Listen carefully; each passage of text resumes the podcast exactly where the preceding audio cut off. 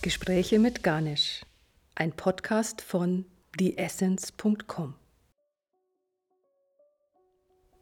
Episode 15. Was ist Selbstverwirklichung?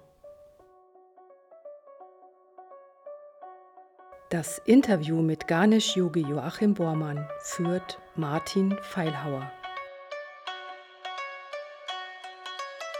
Man hört ja heutzutage viel, Leute sprechen von Selbstverwirklichung, Selbsterkenntnis. In unseren Gesprächen sind diese Worte auch gefallen.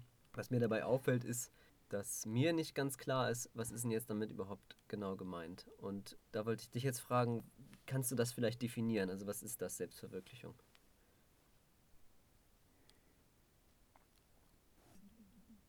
Also unserem Verständnis nach, dass es Teile gibt in uns selbst, die wir nicht annehmen können, zum Beispiel. Und ganz grob gesagt könnte man sagen, Selbstverwirklichung ist es, diese Teile anzunehmen. Also uns wirklich anzunehmen, uns so anzunehmen, wie wir sind. Im Grunde genommen ist es die Voraussetzung dafür, wirklich authentisch zu sein. Das heißt, dass ich mich ohne mich zu verstellen, so geben kann, wie ich bin. Das ist in scharfer Abgrenzung zum Beispiel zu diesem narzisstischen Selbstbild, in dem Personen etwas spielen. Also es spielt jemand etwas vor, wir empfinden uns dann in diesem Augenblick selbst und spielen eine Idee von uns. Aber die Frage ist ja ganz einfach, was ist wirklich echt? Es ist sehr, sehr wichtig, auch mit uns selbst und unseren eigenen Gefühlen, Bedürfnissen in Kontakt zu sein und das auszudrücken ein ganz wesentlicher Punkt davon. Und da ist halt auch ganz einfach eine Frage um Authentizität und um Selbstannahme und dieses, wie ist mein Selbstbild in Abgrenzung zum Selbstbild zu der Fremdwahrnehmung. Also ist meine Selbstwahrnehmung, meine Fremdwahrnehmung, stimmen die weitgehend überein. Wenn das so ist, dann sprechen wir von einer integrierten Persönlichkeit. Das heißt also eine Persönlichkeit, die sich weitgehend ihre eigenen Teile, auch Teil unserer unbewussten Teile und Antriebe ins Bewusstsein integriert hat. Das ist die Vorstellung zumindest bei uns im Westen von Selbstverwirklichung. Mhm. Also sowas wie ein authentisches Selbst, also jemand, der wirklich mehr oder weniger authentisch zu sich steht oder zu seinen eigenen Gefühlen und zu seinen inneren Anteilen psychologisch reflektiert ist vielleicht. Also ich höre Selbstverwirklichung oft im Kontext von ja, dann finde ich so die Arbeit, die zu mir passt, oder vielleicht lebe ich mir eine Vision aus, wo ich mich entfalten kann oder so. Hat das auch was damit zu tun? Also so ein bisschen, was trage ich zur Gesellschaft bei? Wie bringe ich mich ein? Welchen Platz habe ich in der Welt? Oder hat das damit nichts zu tun? Das hat damit schon auch was zu tun. Aber vielleicht ist es halt auch so, dass das alles Teile sind, die im Rahmen dieser Selbstverwirklichung eine Rolle spielen, aber selbst noch nicht sind. Wir durchlaufen halt auch verschiedene Entwicklungen entwicklungspsychologisch. Und so zum Beispiel, wenn wir jetzt im Alter von vielleicht acht Jahren, zehn Jahren sowas sind, in diesem Alter sind wir sehr angepasst. Das heißt also, auch Kinder in diesem Alter, wenn man das so sieht, auch so in der Schule, die achten immer sehr genau darauf, wer hat welche Klamotten an, wer passt zu den anderen, wie passe ich zu den anderen. Das ist ein sehr konventionelles Weltbild. Man könnte auch sagen, in diesem Alter sind wir alle kleine Spießer. weil uns interessiert, ist es ganz, ganz wichtig, wie wir zu den anderen passen. Und klassisch dazu gehört es auch, dass wir in verschiedene Rollen reinschlüpfen und die spielen. Wir probieren es in dieser Rolle aus, wir probieren es in jener Rolle aus. Und diese Rollen geben uns halt ganz einfach Sicherheit, wenn wir diese Rollen annehmen. Aber normalerweise, wenn es jetzt in die Pubertät rübergeht, in dem Alter, dann irgendwann, wenn dieser Übergang kommt, dann passiert was ganz anderes. Dann passiert im Grunde genommen eine Revolution dann geht es nicht mehr darum, sich anzupassen, sondern dann geht es darum, nein, das ist ja Pubertät, ist ja so ein Aufbäumen, ein wirkliches alles in Frage stellen. Ich hinterfrage das alles, ist das so überhaupt so richtig, stimmt das eigentlich? Und dann wäre es gesund, eine eigene Vision zu finden, was ist eigentlich mein Leben, was will ich leben? Und dann geht es eben darum, auch, und das ist ja das Revolutionäre, sage ich mal so ein bisschen an dieser Pubertät, das dann auch zu leben und durchzusetzen wenn mir das gelingt, wenn ich da vielleicht, wie auch immer, also vielleicht habe ich auch ein Elternhaus, was dann förderlicher ist, was mich dann auch ein Stückchen unterstützt in meinen Bestrebungen nach meiner eigenen Vision, darin meine eigene Vision zu leben, dann kann es sein, dass ich diesen Sprung schaffe. Wenn mir das nicht gelingt, dann kann es halt sein, dass ich halt auch einfach in dieser konventionellen Entwicklung stecken bleibe. Und dann halt auch, wenn ich dann schon alt bin, dass ich dann konservativ wähle, dass ich meinen Rasen mähe, dass ich sonntags in die Kirche gehe. Halt das, was man macht als, als vernünftiger, angepasster Mensch. Das ist noch keine Selbstverwirklichung. Das ist ein wichtiger Punkt. Denn halt so eine eigene Vision zu haben, eine eigene Vision zu erleben. Aber von der Selbstverwirklichung können wir da noch nicht sprechen weil diese Entwicklung ist noch eine sehr, sehr rationale Stufe. Es gibt dann andere Teile, die einfach noch mhm. dazugehören zur Selbstverwirklichung. Okay, das heißt, in deinem Verständnis geht es dann nicht nur jetzt darum, also ich versuche jetzt zu verstehen, was du mit dieser rationalen Stufe meinst. Das heißt, ich entwickle mich in der Pubertät aus diesem Rollenverständnis, diesem Angepassten heraus und entwickle mein, mein eigenes Bild vom Leben oder meine Vision. Ist vielleicht noch wie so ein, okay, ich entwickle einen Plan, ich denke mir was aus. Es ist aber noch nicht diese psychologische Tiefe dabei und das Reflektieren der inneren Anteile, wovon du gesprochen hast. Also dieses, ich nehme mich selbst ja. so an, wie ich bin, ich bin authentisch, ja. ich lebe auch meine Gefühle, ich ja. bin mir bewusst über meine, weiß ich nicht, Motivationen, die da vielleicht sind, auch vielleicht Schattenanteile und so weiter. Das heißt, das fehlt an dieser Stelle noch. Ja. Der andere Punkt ist halt, dass dieser rationale Anteil mitwächst. Und wenn dadurch, dass dieser rationale Anteil mitwächst, haben wir auch andere Möglichkeiten, Teile, die uns nicht gefallen, zu unterdrücken in uns. Emotionen zum Beispiel zu unterdrücken. Ich könnte jetzt zum Beispiel sagen, ja, dieses rationale Weltbild hat auch sehr, sehr viele Aspekte von einer Angstabwehr. Ich kann rational, rein nach einem wissenschaftlichen Weltbild, die Welt vollkommen kontrollieren. Und im rationalen Weltbild nach ist es so, da bin ich einmal und da sind die Dinge. Und ich schaue mir diese Dinge an und das sind halt einfach Dinge, die haben mit mir nichts zu tun. Ich bin also wieder ganz in diesem Wahrnehmenden ich habe jetzt auch eine große Möglichkeit, durch meinen Ratio meine Emotionen zu unterdrücken. Wenn ich zum Beispiel Angst bekomme, kann ich mit Hilfe einer wissenschaftlichen Erklärung sozusagen meine Angst dadurch unterdrücken, kompensieren, runterdrücken. Und diese Unterdrückung entspricht einer Verdrängung. Das ist psychologisch eine Verdrängung. Und die Folge ist eine Neurose. Das heißt also, auch hier können wir noch nicht von Selbstverwirklichung sprechen. Das heißt also, was jetzt hier als nächster Schritt fehlen würde, ist es wirklich auch diese Verdrängung aufzugeben und halt ganz einfach diese unterdrückten Teile an uns anzunehmen und zu uns zu nehmen. Das heißt ganz einfach uns zu sensibilisieren, zum Beispiel unsere emotionalen Anteile gegenüber. Wie fühle ich mich eigentlich, dass ich nicht so sehr das alles rational betrachte, sondern mehr rüberschwenke und dann zu diesem Gefühl gehen. Und dann kommt etwas Neues dazu, dann kommt auch wirklich wenn ich mich selbst fühle, kann ich mich auch in andere Menschen reinfühlen. Das ist mhm. Mitgefühl. Das ist jetzt die nächste Entwicklung, die dann kommt.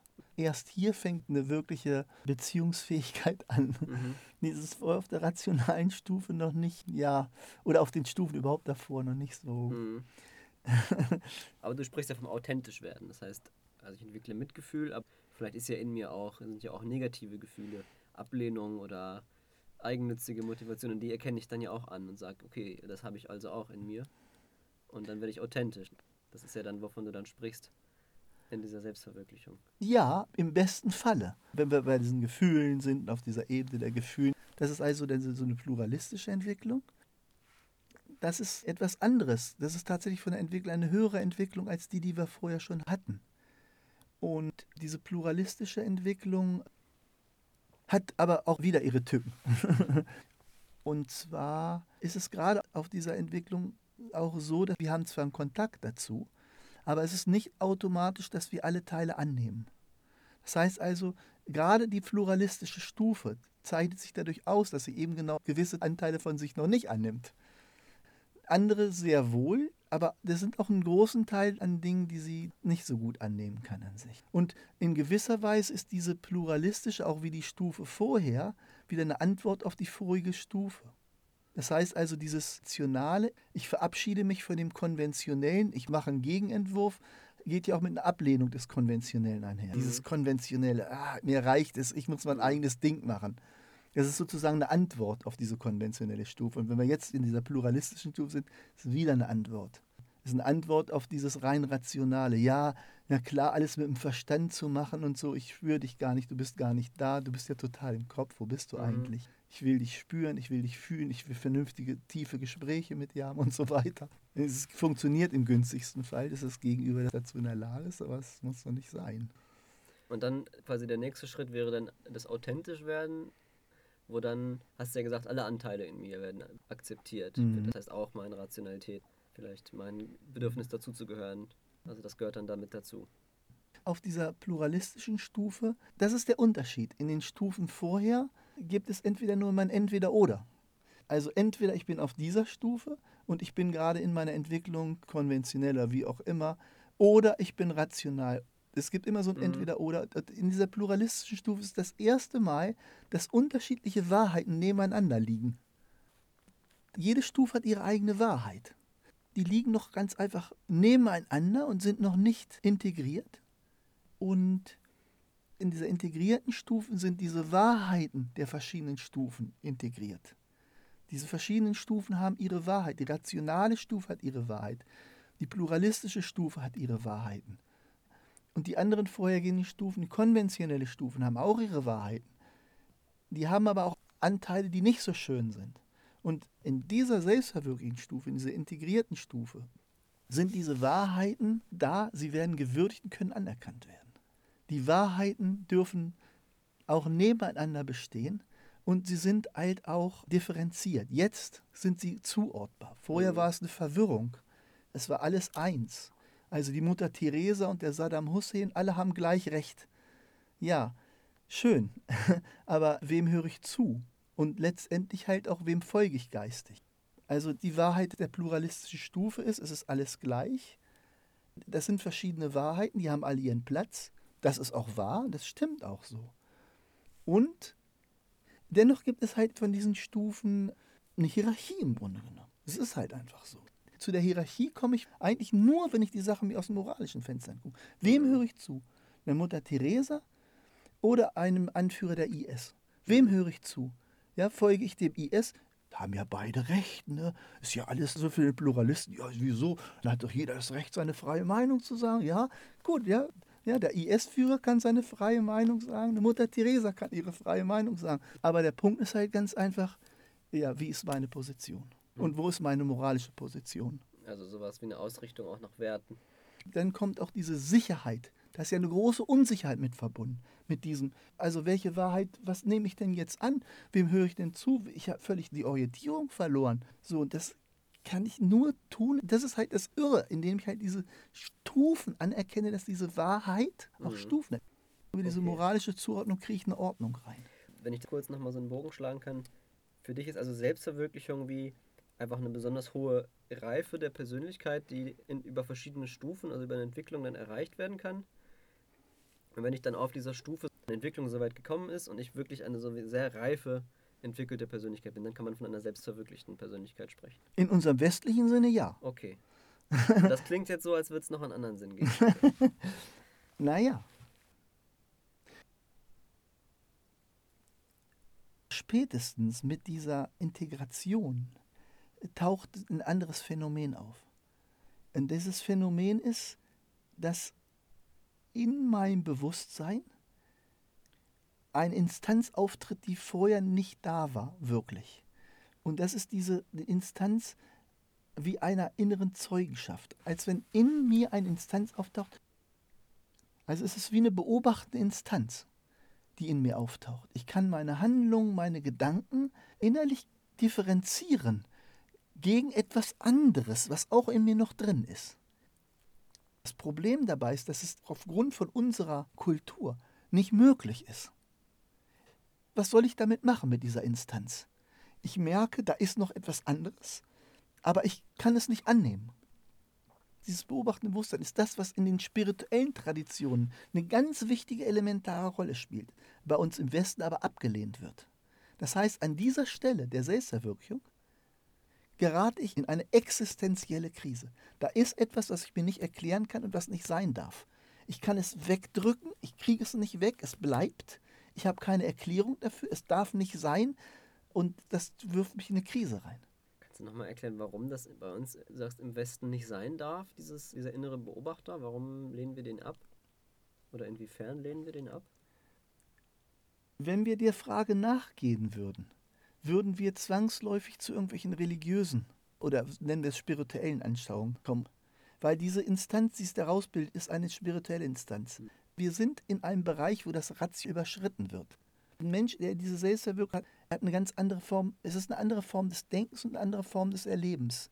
Ken Weber spricht so schön von Systemen in Systemen in Systemen. Ich sehe, wie Systeme miteinander und aneinander agieren. Ich spüre das und ich kann das gut zuordnen. Also ich kann das innerlich erleben. Ich habe eine ganz andere Wahrnehmung wie Mhm. vorher. Diese Wahrnehmung ist was Spirituelles, sagst du. Nein, diese Wahrnehmung resultiert daraus, dass ich diese verschiedenen Entwicklungsinhalte integriert habe. Mhm. Daraus resultiert das. Das Spirituelle ist nochmal eine andere Geschichte. Das ist etwas, was das wahrnimmt. Das Okay. alles nimmt noch etwas wahr. Da ist noch etwas davor oder dahinter oder dabei, was das Und Das ist wahrnimmt. dieser Beobachter, von dem du sprichst. Das ist dieses beobachtende Bewusstsein. Und im Grunde genommen, dieses beobachtende Bewusstsein hat ja nichts damit zu tun. Das ist davon abgekoppelt. Und wir kommen halt nicht drauf. Früher war das bekannt in der ganzen Prämoderne und sowas, in den ganzen spirituellen Hochkulturen. Wir fingen an, uns nicht mehr mit unseren Wahrnehmungen zu identifizieren. Wir fingen an, so mit diesem beobachtenden Bewusstsein zu identifizieren und wurden darin geschult. Hier haben wir es jetzt tatsächlich erlebt bei dieser westlichen Selbstverwirklichung, dass dieses beobachtende Bewusstsein aufgetaucht ist. Es ist plötzlich durch organische Integration aufgetaucht. Pl- Plötzlich war es Mhm. da. Ganz natürlich. Mhm. Das heißt, durch diese Entwicklung, plötzlich taucht irgendwann diese Instanz in mir auf und die Reaktion ist dann bei den Menschen erstmal so, hä, was ist denn das? Kann ich gar nicht zuordnen. Und dadurch entsteht da innerlich so eine Art Krise oder kann es nicht einordnen. Ich weiß nicht, was es ist. Ich kann es nicht leugnen. Ja. Aber es darf das ja nicht geben. Weil es ist ja nirgends erwähnt. Und das darf es nicht geben, weil es kulturell einfach bei uns nicht vorkommt, oder? Warum darf es das nicht geben? Oder weil es eine religiöse Geschichte wäre, weil bei uns die Kultur atheistisch ist eher. Es tritt eine Spannung auf in uns. Was da auftaucht, ist ja nicht definiert. Es gibt dafür keine Definition. Das heißt, dass unsere Kultur uns weismachen will, das kann nicht sein. Aber es ist so. Nur weil die meisten Menschen das nicht wahrhaben und nicht verstehen, vor allen Dingen auch jetzt wieder die Rationalisten unter anderem, die sagen natürlich, wie soll, sollte der das haben und ich habe das nicht? Ich habe das nicht, also hat der das auch nicht. Das kann gar nicht sein. Also das gibt es nicht. Und weil das ja die breite Masse ist, die die Entwicklung vorgibt, dann ist aber etwas für mich da, wo ich aber auch nichts drüber finde und was auch Okay. geleugnet wird von offizieller Seite. Mhm. Ja, und damit stehe ich jetzt da. Und dann der nächste Schritt, wo du jetzt vom östlichen Verständnis sprichst, wäre jetzt über das spirituelle Herangehen, jetzt zu sagen, okay, ich gucke mir jetzt diesen Beobachter mal an und gehe da rein und identifiziere mich mit dem. Und das ist dann die nächste Stufe der Selbstverwirklichung. Ja, was ich jetzt gesagt habe, ist ja schon ziemlich heikel, weil wir landen in unserer westlichen Vorstellung unseres Modells in einer existenziellen Krise. Das ist sozusagen das Ergebnis dessen, was wir eigentlich wirklich Selbstverwirklichung nennen, muss das zum Ergebnis haben. Der eine Teil steht für das Himmlische, das andere für das Irdische. Wir sind noch auf der Erde, aber wir sind auch noch nicht im Himmel. Wir sind irgendwo dazwischen. Ja. Und diese Brücke das Tor zum Transpersonalen, da würde die Spiritualität anfangen, wenn sie für uns als Konzept da wäre. Das heißt also, die Erlösung und die eigentliche Lösung unseres Problems wäre in der Spiritualität. Und wenn wir die leugnen, wenn wir alles, alle Register ziehen, die uns unsere westliche, die klassische Welt vorzieht, dann werden wir in einer existenziellen Krise landen. Und die einzige Lösung dafür ist Spiritualität. Wenn wir uns dieser Spiritualität öffnen, ist die einzige Möglichkeit auch hier, uns weiterzuentwickeln, weil hier geht es noch lustig weiter. Das heißt, es gibt auch von Selbstverwirklichung noch mehrere Stufen. Oh ja, das, ist, das Ähm. wird tatsächlich ein neues Thema. Genau, ich würde sagen, wir machen jetzt an der Stelle mal einen Cut und darüber gerne nächstes Mal weiter. Ja, gut, danke Okay, sehr. vielen Ja. Sie hörten Gespräche mit Garnisch, einen Podcast von theessence.com. Weitere Episoden, mehr Informationen und kommende Veranstaltungstermine finden Sie auf www.the-essence.com.